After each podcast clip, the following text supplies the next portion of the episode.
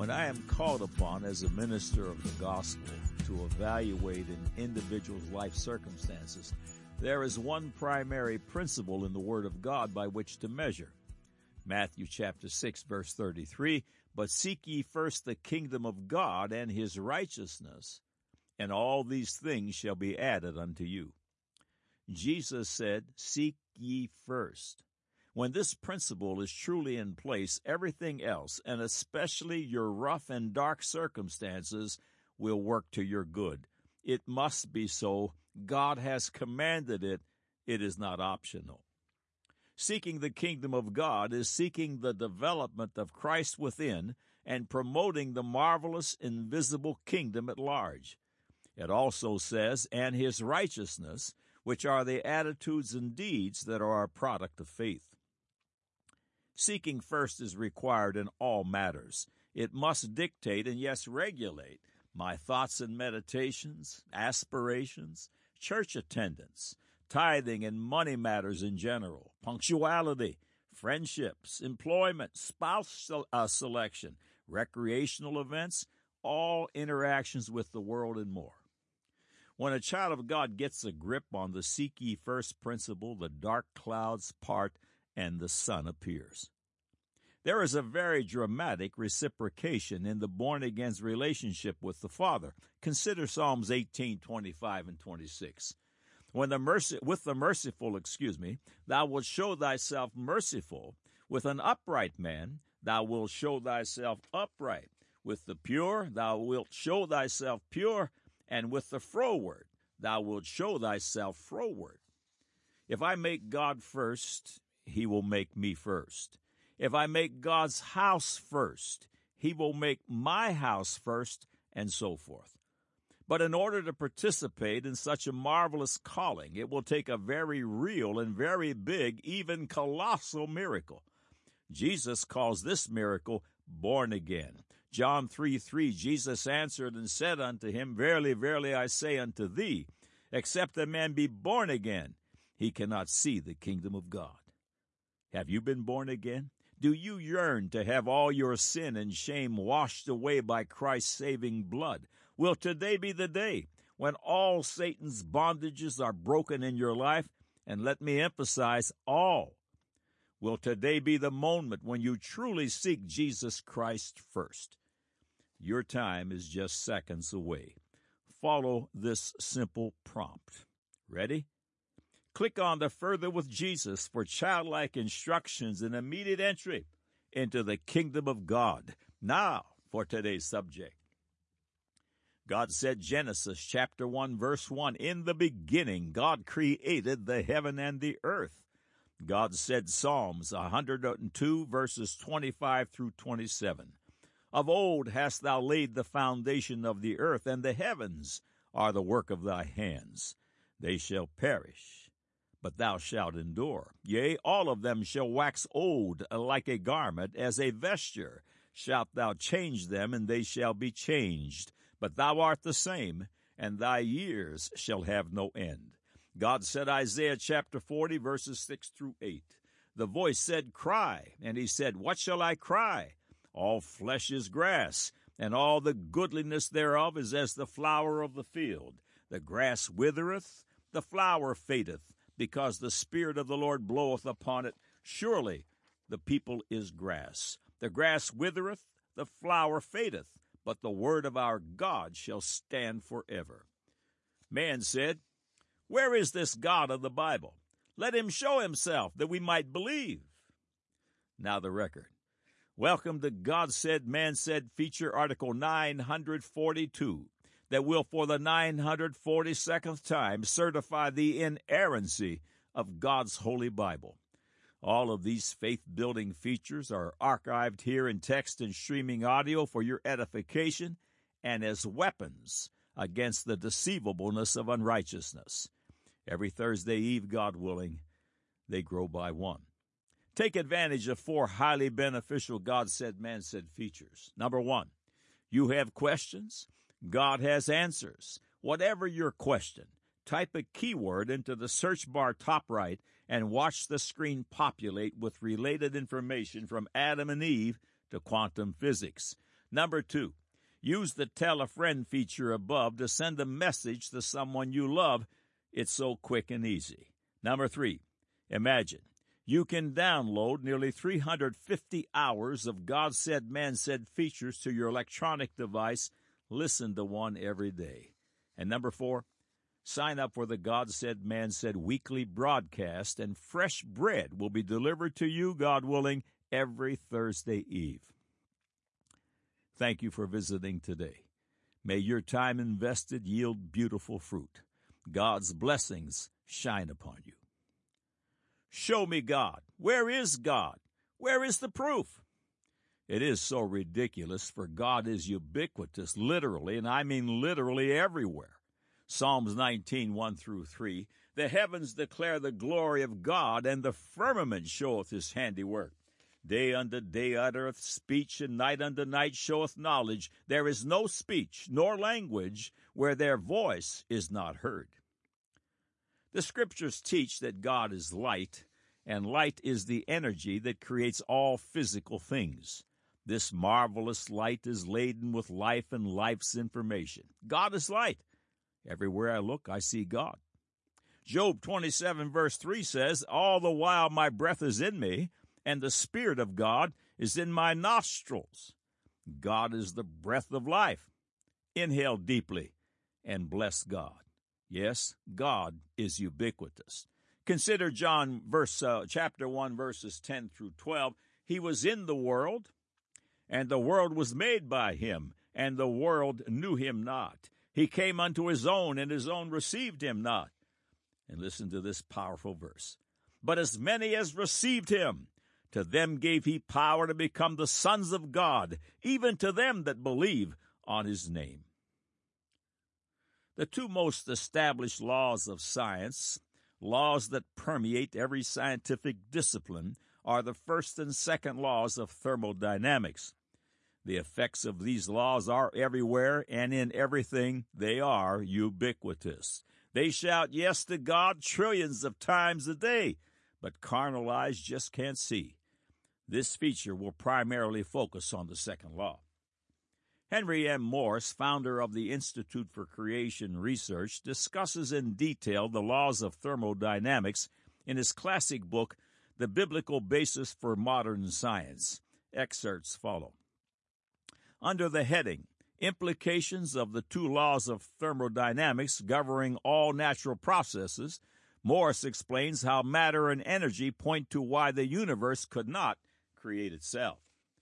The first law of thermodynamics states, in accordance with Genesis chapter 2, 1 through 3, that none of the tremendous energy or power of the universe is now being created, so that the universe could not have created itself.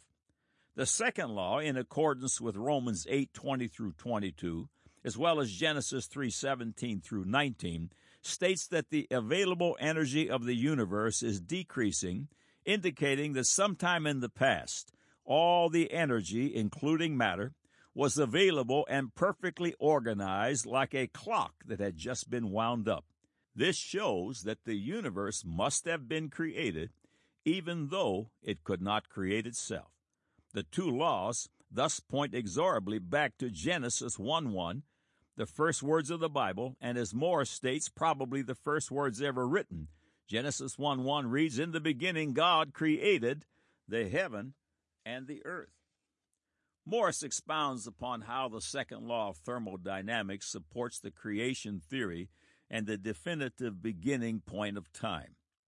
The difficulty of explaining such an orderly universe by natural processes is, of course, infinitely compounded by the fact that those processes, always constrained as they are by the second law of thermodynamics, are now causing the universe to proceed inexorably toward greater and greater degrees of disorder. Leading British astronomer Paul Davies has said the greatest puzzle is where all the order in the universe came from originally. How did the cosmos get wound up if the second law of thermodynamics predicts asymmetric unwinding toward disorder? The great puzzle is easily resolved. In the beginning, God created the heaven and the earth. These are the simplest, yes, mo- yet most uh, profound words ever written, as well as probably the first words and certainly the truest words ever written. The entire universe and all of its laws and processes provide clear and unequivocal assurance of this foundational fact. The fact that time must have had a beginning point is also the testimony of the second law of thermodynamics. The universe is now dying. Time's arrow points downward, and if the second law continues to function, the universe will die in time. Since it is not dead, time had a beginning. If time stretched back eternally, the universe would already be dead. The second law thus indicates that the universe must have been created, otherwise it would be dead.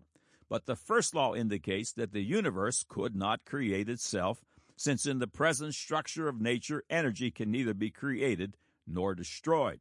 Consequently, the universe must have been created at some beginning point of time by an external cause adequate to the task of creating a complex, infinite, eternal universe. Thus, the first verse of the Bible states the most profound, yet most simple and most fundamental fact ever conceived or spoken. In the beginning, God created the heaven and the earth.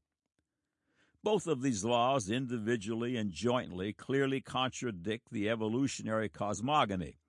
Evolutionists purport to describe a cosmos in which all things come into existence and build themselves up into higher, more complex levels of existence by purely natural processes in a universe that is self contained and self sufficient.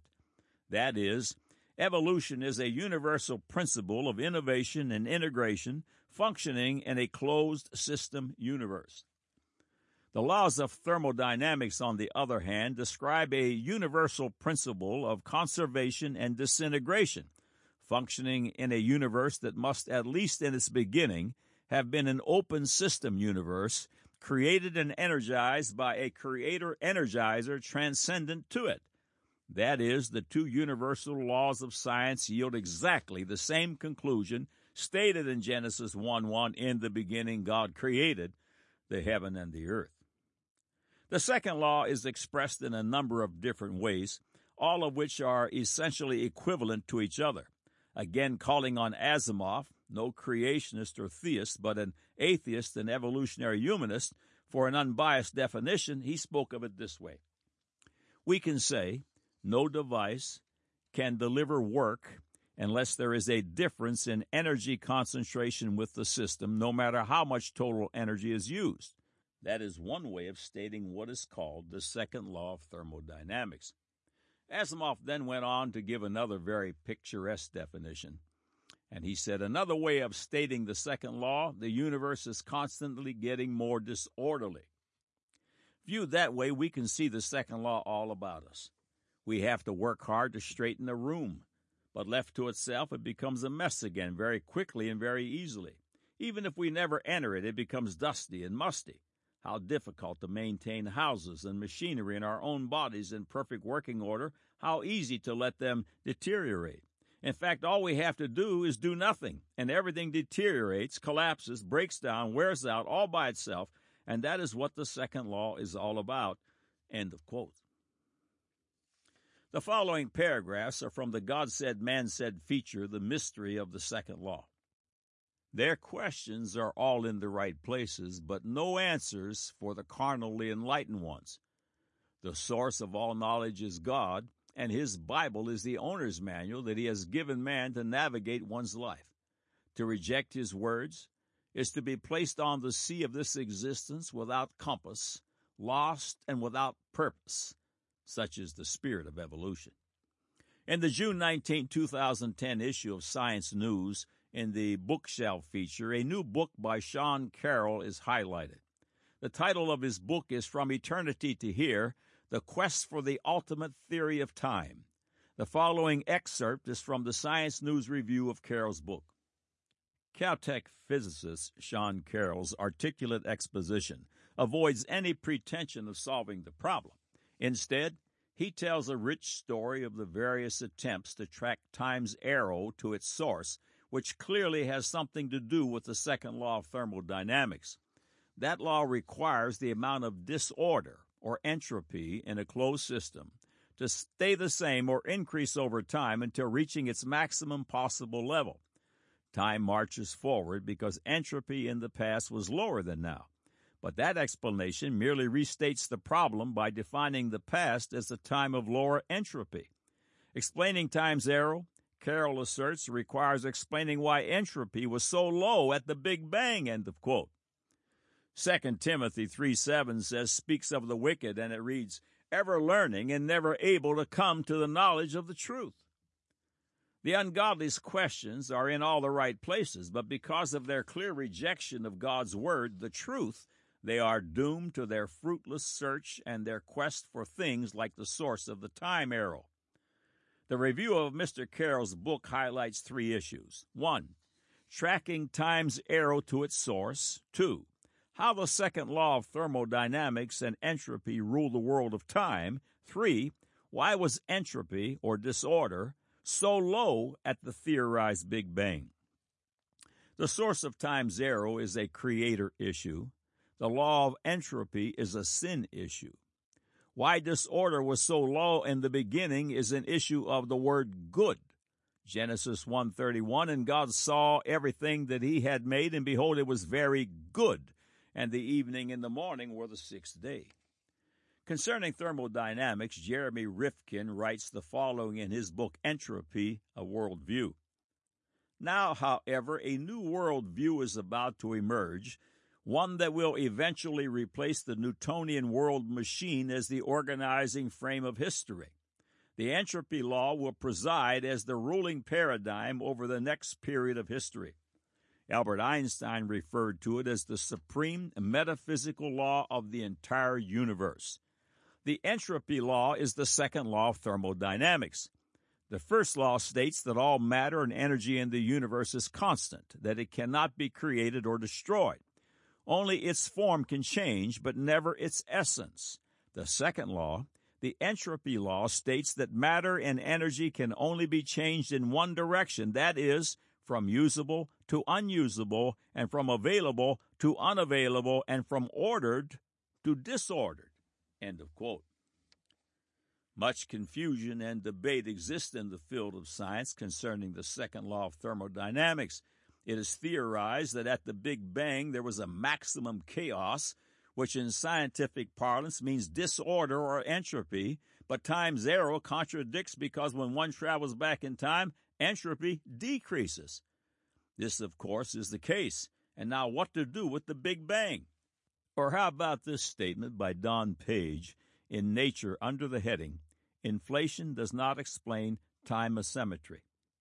The time asymmetry of the universe is expressed by the second law of thermodynamics that entropy, disorder, increases with time as order is transformed into disorder. The mystery is not that an ordered state should become disordered, but that the early universe was in a highly ordered state. End of quote. They have rejected the truth and consequently are frustrated by the obvious facts. Science is trying to track time's arrow to its source. For every human, the clock is the harbinger of death. We are all born with a time limit attached to our lives, and the second law reigns supreme. Was that the way it was in the beginning? The scriptures teach that Adam and Eve were created to live forever, and therefore the life clock in regard to man simply was not ticking. Amazingly enough, the Bible declares that in the end, time will be no more. Revelations chapter 10, 5 through 6. And the angel which I saw stand upon the sea and upon the earth lifted up his hand to heaven, and swear by him that liveth for ever and ever, who created heaven, and the things that therein are, and the earth and the things that therein are, and the sea and the things which are therein, that there should be time no longer. Time zero, the clock, is regulated by the second law of thermodynamics, which can simply be defined as order to disorder, life to death. The scriptures call this scientific law the law of sin and death. Sin equals death, of course. Genesis 2:17, but of the tree of the knowledge of good and evil, thou shalt not eat of it, for in the day that thou eatest thereof, thou shalt surely die. Romans 8, verse 2. For the law of the Spirit of life in Christ Jesus hath made me free from the law of sin and death. 1 uh, Corinthians 15, 56 and 57. The sting of death is sin, and the strength of sin is the law. But thanks be to God, which giveth us the victory through our Lord Jesus Christ. Time zero in regard to man in this earth has a source, all right, and that source is sin. But for the redeemed, this impediment will soon be gone, for sin and time shall be no more. The truth deniers in the field of science are flummoxed. Explaining time zero, Carroll asserts, requires explaining away entropy, disorder, that it was so low at the Big Bang. Keep in mind that entropy is a measurement of death, order to disorder, life to death. Why, they ask, was it so low at the theorized big explosion when the opposite should have been the case? The answer is oh so gloriously simple. Genesis 1, verse 31 And God saw everything that he had made, and behold, it was very good. And the evening and the morning were the sixth day. Time's clock was just not ticking. The second law is the law of death, and it is a product of sin. In the scriptures, it is properly called the law of sin and death. This earth and its inhabitants, according to science and the Bible, are on a one way street to destruction. Some scientists project that when entropy reaches its maximum, the universe will explode in a consuming blaze of fire. How about 2 Peter chapter 3, 10 through 12? But the day of the Lord will come as a thief in the night, in the which the heavens shall pass away with a great noise, and the elements shall melt with fervent heat, the earth also and the works that are therein shall be burned up. Seeing then that all these things shall be dissolved, what manner of persons ought ye to be in all holy conversation and godliness, looking for and hasting unto the coming of the day of the Lord, wherein the heavens being on fire shall be dissolved, and the elements shall melt with fervent heat. For you and me, God has made a way of escape. Click on the further with Jesus now, and again, it will be very good. God said, Isaiah 51, verse 6, Lift up your eyes to the heavens, and look upon the earth beneath, for the heavens shall vanish away like smoke, and the earth shall wax old like a garment, and they that dwell therein shall die in like manner. But my salvation shall be forever, and my righteousness shall not be abolished. God said, Matthew 24, verse 35, Heaven and earth shall pass away, but my words shall not pass away. Man said, Where is this God of the Bible? Let him show himself that we might believe. Now you have the record.